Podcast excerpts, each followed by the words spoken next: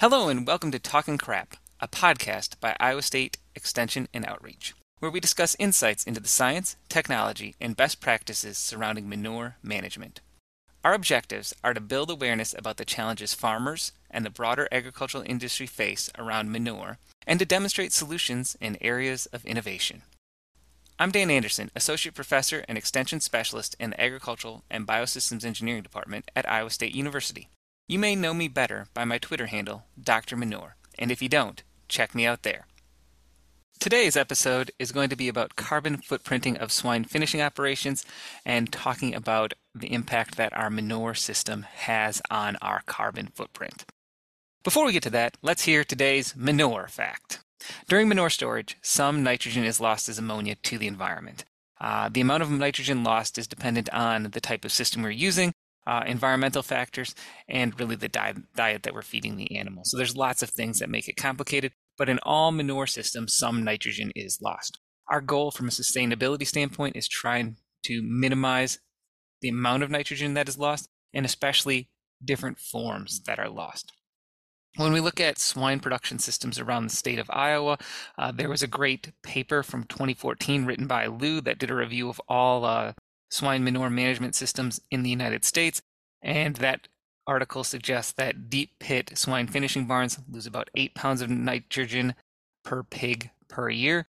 Barns with a slurry tank and drain pit lose about 7, and barns with a recharge pit and a lagoon lose somewhere in the neighborhood of 13 pounds of nitrogen per pig space per year. I bring that up because the manure system that they chose, essentially, has a pretty big impact on how much nitrogen we're losing. And one of the things that we saw happen in Iowa as we went from 1990 to today is a lot fewer lagoon systems, a lot more deep pit systems. And when you look at the amount of nitrogen they're losing, well, we've almost cut in half the amount of nitrogen that is lost to the air. That's nitrogen that we now get to deliver out to our fields, use as a fertilizer, and actually add value to our farm. And I think that's been a pretty big driver. Now that we're here, I think the next question is what do we do now? How do we keep improving our manure systems so that we have less nitrogen lost to the environment, less negative environmental impacts, and just as importantly, can save that nitrogen in our manure so that we can better capture it and utilize it as a fertilizer? There are several things we can do to try and reduce ammonia losses. And while I'm not going to be able to talk about them all today, I'm going to talk about impermeable covers. Impermeable covers are basically a sheet of plastic that you pull over the manure storage uh, that keeps air from going in and gases from leaving. So impermeable is just a fancy word for it doesn't let gas move through it, right? And if it doesn't let gas move through it, it also isn't letting liquids move through it. Because of that, it's pretty hard to implement on a deep pit barn where we have a slatted floor. The manure falls through those slats and into a storage below. If you think, well, I'm going to put a cover on that, well, now the manure is not falling into the storage, it's falling onto this cover, and we didn't make any progress on the solution. However, on manure systems where the manure is stored out of barn, we can think about putting that cover over the top of the storage. The manure goes through a pipe underneath the cover, it still gets into the storage, and we get some added benefits. We keep rainfall out of that manure storage so we don't get dilution in, in rainy years. In 2023 here, that probably didn't matter as much to us, but there are a few places that have had substantial amounts of rainfall this year, and, and historically, Iowa will get a little more precipitation than we get evaporation potential, so generally we'll add some water to our manure if it's not a barn manure storage. The other thing that it does really well is it helps hold ammonia in the manure. So nitrogen in the manure is, is present in two forms, organic nitrogen and ammonical nitrogen. And ammonical nitrogen can be ammonia that can turn into a gas and leave the manure or ammonium. And the pH and the amount of nitrogen really controls how much ammonia there is. When we think about reducing those ammonia losses, one of the best practices we can do is basically catch it and not let it leave, right? So if we have that plastic covering on the manure surface, uh, then it's not going up into the air. If we start thinking about what a deep pit farm might have to do to modify to be a, a facility that could use a cover, well, we're going to have to modify that deep pit so it turns into probably a, a drain uh, system where we periodically move manure from that, that pit that we're using as a temporary storage to an out of barn storage. We put a cover on the storage. So there's a couple things we have to do, right? We have to spend some money to modify our current deep pit to be a drain pit. We have to build a new out of barn manure storage, and then we have to put a cover on it. And unfortunately, right now, that gets pretty expensive. For instance, just putting the cover on alone is probably something like $70,000 worth of value uh, cost at a 4,800 head facility. If you want to think about how much nitrogen I'm saving, it's, it's probably in the neighborhood of four, four and a half pounds of nitrogen per pig per year. Uh, and that works out to about $6,000 worth of fertilizer value. But that means to get there, we probably need our cover to last 10, 12 years. Permeable covers probably could last that long if the weather really cooperated and we didn't have anything go wrong. There will be some maintenance expenses, some upkeep of, of fixing them when they get leaks, things like that. Uh, but generally, that's probably a little bit longer than uh, we'd be looking for to get it to pay back. However, there are other things you can do to try and capture value from those impermeable covers, right? We might do something like, say, they are really good at reducing odors. They might reduce odors from a facility by 80, 90%, and maybe that has value. Or if our facility is large enough, we might be able to think about capturing methane underneath that cover, uh, cleaning it and putting it in the pipeline, or burning it for electricity. And in some cases, that can offer some value as well. Uh, but just on fertility alone, there's probably not enough savings to justify a cover today. Uh, but as we move forward and put more pressure on how circular are we, that might change. If you're interested in learning more about practices that help reduce ammonia loss from manure storages, Iowa State has a tool called AMPAT, the Air Management Practices Assessment Tool. If you Google that, it will come up to a great website that looks at some of the things we can do in barn, in manure storage, and at application to help reduce some of those ammonia losses. All right, with that, we're going to move into what we, I really wanted to talk about today pursuing carbon neutrality in livestock production. For livestock production, improving circularity, reducing nutrient loss to air and surface waters, uh, making sure that we're protecting our soils has long been a hallmark of pursuing sustainability. We recently added limiting greenhouse gases to that list, and I think we're seeing a lot of areas where that's evolving and changing from day to day. Uh, achieving carbon neutral livestock production requires implementing strategies to reduce greenhouse gas emissions from the farm, and any other emissions that you have need to be offset by implementing some other practices where we're generating a credit. In carbon footprinting, there are basically three emission scopes that we talk about or think about. Scope 1 emissions are greenhouse gas emissions from the operation that are owned and controlled by the livestock producer. So, the hallmark case for this one, at least for me and most of my systems, is emissions from the manure, right? So scope one emissions would be enteric fermentation, uh, methane emissions that come from the animal, and then methane and nitrous oxide emissions from the manure storage facility itself.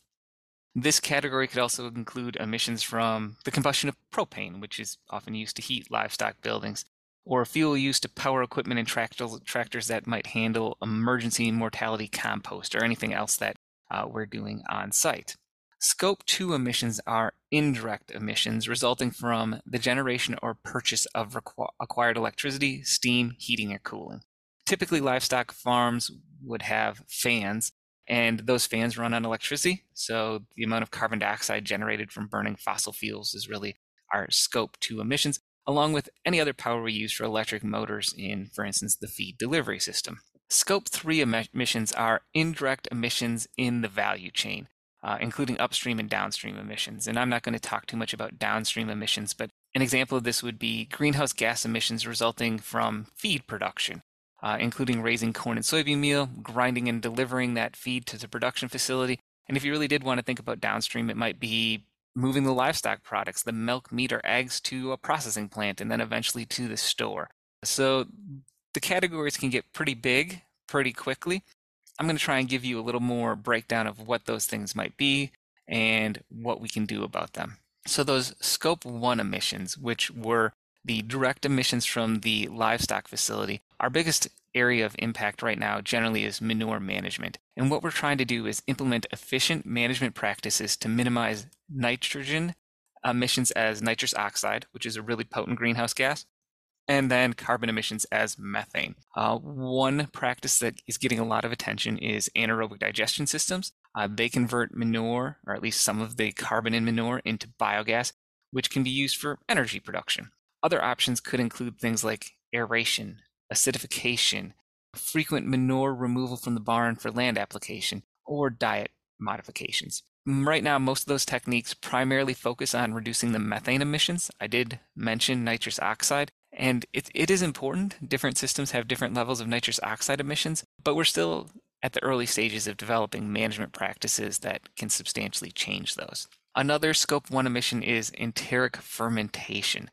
Methane is produced during digestion and fermentation in the animal's digestive tract.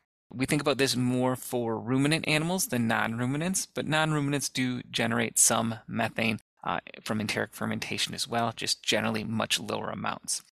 So, what people are working on is developing feeding strategies that reduce enteric fermentation from dairy cattle or pigs. And there's a lot of things that people are doing. There's products such as Monensin or adding seaweed that have been suggested. And what those do is disrupt the microbial community in the animal gut and hopefully turn more of that uh, energy into acids that are absorbed by the intestines rather than being lost to methane. So hopefully we get uh, livestock performance improvement along with just this general reduction in methane fermentation from the animal. One big area that people have worked for a long time and continue to work is feed efficiency.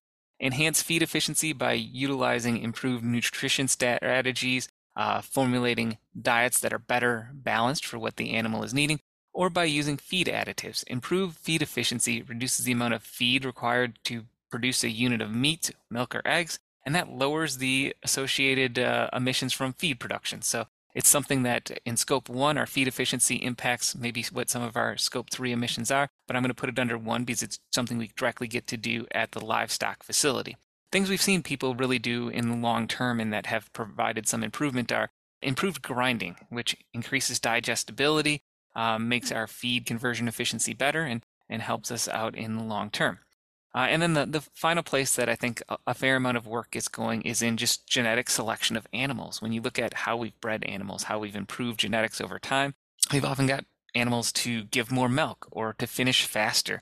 And that's a good start. We might have to start thinking about swine breeds or genetic lines with higher feed efficiency and lower emissions, right? So is there a way to select for both at the same time that is a little more robust rather than just picking one variable and working there. Uh, genetic improvement can help reduce swine's production environmental impact over time. And really, it's been one of the key environmental efficiency gains that we've seen over the last 20, 30, 40 years. When we think about scope 2 emissions, those are really emissions that come from a power plant while we're buying power. And things that we can do on farm really focus on either energy efficiency or making sure our power comes from a renewable source. So, in terms of energy efficiency in swine production facilities, that might be looking for energy efficient equipment and optimizing our heating, ventilation, and lighting systems. Optimizing uh, our system there reduces energy consumption, and with that, we get reduced associated emissions. Examples might be switching to LED light bulbs. We've seen that become really popular in poultry housing facilities. Uh, it might be fan staging to increase fan efficiency or installation of variable frequency drives on fans to improve performance. The other place that uh, we've seen some work is on just generating renewable power.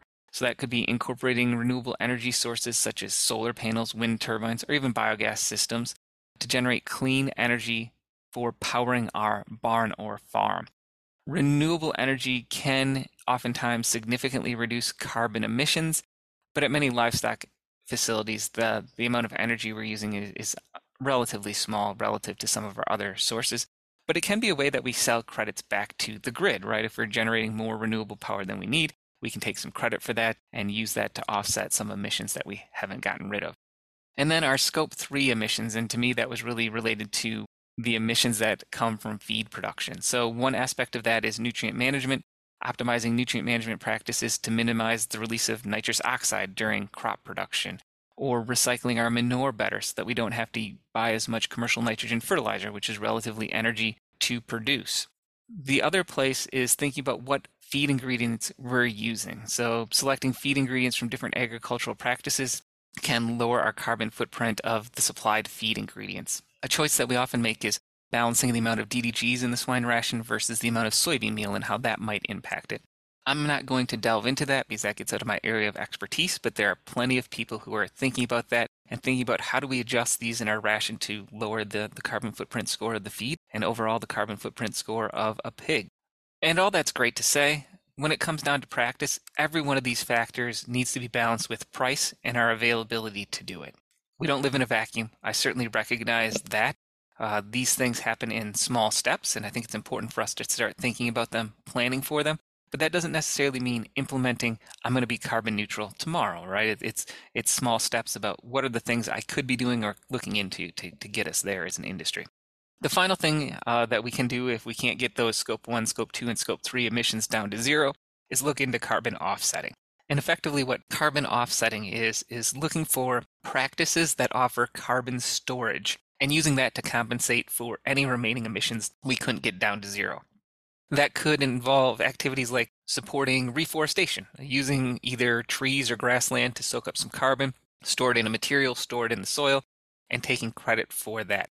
It could also be generating renewable energy uh, beyond what we're using at the farm and selling those credits to someone else or claiming those credits, right, in the market to show that we're now offsetting whatever we had coming from our facility before uh, so that we've become cleaner.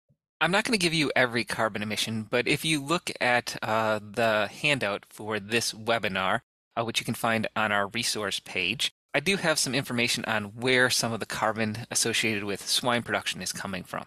So if we think about a deep pit storage system, it emits approximately 192 kilograms of carbon dioxide per head per year. That's less than some other facilities. If you had a lagoon system for manure storage, you might be double or two and a half times that number can get pretty high, but it is a good start. Another place is enteric fermentation, and while we don't know exactly how much uh, methane any pig will generate because it's associated with the diet, a good general rule of thumb is somewhere around one and a half kilograms per headspace per year from a swine finishing barn, or about 42 kilograms per animal per year. Now, I want you to note that that 42, it's a little under 50. That's about one fifth of what it was coming from the manure. So when we talk about enteric fermentation, yes, it can be important, it can matter, but it's still much, much smaller than focusing on that manure system. Another place that we could look at is barn heat. Jay Harmon here at Iowa State University did some work looking into how much propane we're really using per pig space to heat a barn. He came up with an estimate of two gallons per pig space per year. That works out to, to somewhere in the neighborhood of 11 kilograms of CO2 per headspace per year. Again, much, much smaller than what we were talking about with the manure number or even that infer- enteric fermentation number. Barn electricity is a little harder to, to estimate because it is dependent on our barn ventilation system. Are we a naturally ventilated barn? Are we a tunnel ventilated barn? Are we something else entirely? But again, Jay, along with Mark Hanna, in a 2016 publication, surveyed some different Iowa facilities and estimated that we used somewhere around 25 kilowatt hours per pig space per year. You can look up roughly what it takes to make power in terms of nitrous oxide emissions and CO2 emissions in the state of Iowa. We do pretty good, right, since we have a fair amount of wind, but we do burn some coal and other fuels like natural gas to make some of our electricity.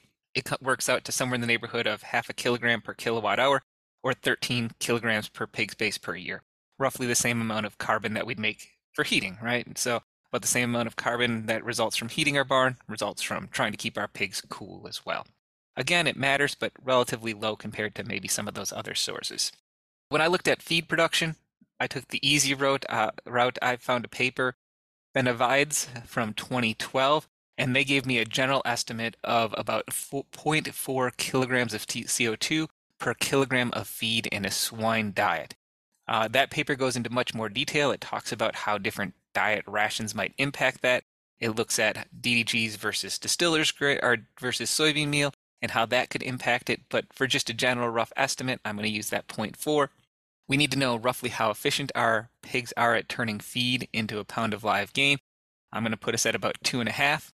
And if you start thinking about doing that, assuming 2.2 turns a year, uh, raising pigs from somewhere around 25 to 280 pounds of s- sold, that works out to somewhere in the neighborhood of 265 kilograms of CO2 equivalents per head per year, or bigger than our manure actually impact, right? So that feed side is important. It's really hard. And then we do have to move a few things around. I have to move feed to the farm. I have to move pigs from the farm uh, to my facility, right? So I have to bring nursery pigs in, take finishing pigs out. How far you move that stuff does matter, but just generally thinking that I'm going to move it in the neighborhood of somewhere like 100 miles I might be looking at uh, 12 kilograms to, to bring the feed in. And on moving pigs out, I might be looking at 5 kilograms of CO2 per year. So, overall, what does this really tell us? So if I look at where I'm at for a carbon footprint, add those numbers up, I'm about half a ton of CO2 per pig space per year for swine production in Iowa. If you start thinking about that on a, a take home meat, that might be uh, three kilograms of CO2 per kilogram of meat or three pounds of CO2 per pound of meat that we generate. There are a couple caveats to this. I didn't look at how much CO2 is associated with generating, generating the piglets. If we really were going to a carbon neutral system, those piglets would have zero carbon footprint uh, because we've looked at how to move, remove the carbon footprint from them, just like we'd be looking at how to remove the carbon footprint from finishing pigs right now. So where this leaves us is that roughly half of all our CO2 emissions from our pork production footprint are associated with feed. Then somewhere in the neighborhood of 35% of them are associated with manure. And the rest is associated with electricity and moving stuff around that we'd have to think about as a whole energy system. And what that really means to me is uh, the feed side is important, right? It's it's the biggest part of our footprint. It's something that we have to think about, but it's also a hard area to make big improvements really quickly.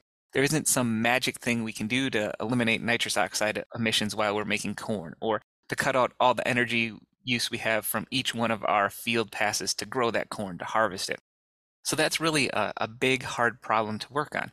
On the other side, we have manure, and we do have some things about manure that we have practices we could implement. We could think about those impermeable covers or anaerobic digestion or aeration of the manure or acidification of the manure where we can really do this one thing and make a big impact on our emissions from the farm.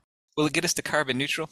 No, of, of course not, right? It's going to take a whole systems approach to do that but we can do this one thing and make a big chunk play. So when we see a lot of interest in manure right now, I'm not here to say if we got rid of all manure emissions, it is going to change what we think of, of humanity's greenhouse gas emissions.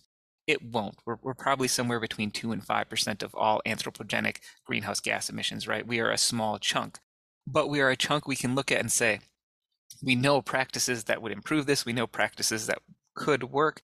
The hard part is trying to find a way to make those practices cost affordable. And, and developing carbon markets have really helped bring that to the forefront and, and brought new practices that uh, for a long time we might have said, yeah, it's hard to make it pencil out at a facility. And, and instead now we can look at it and say, mm, if these markets are going to be stable, there might be opportunities here. And from a manure standpoint, I think that's really interesting. It gives us a lot to look at to think about how we're going to continue to build new facilities and then how do we design and modify existing facilities? So, just a quick summary of that.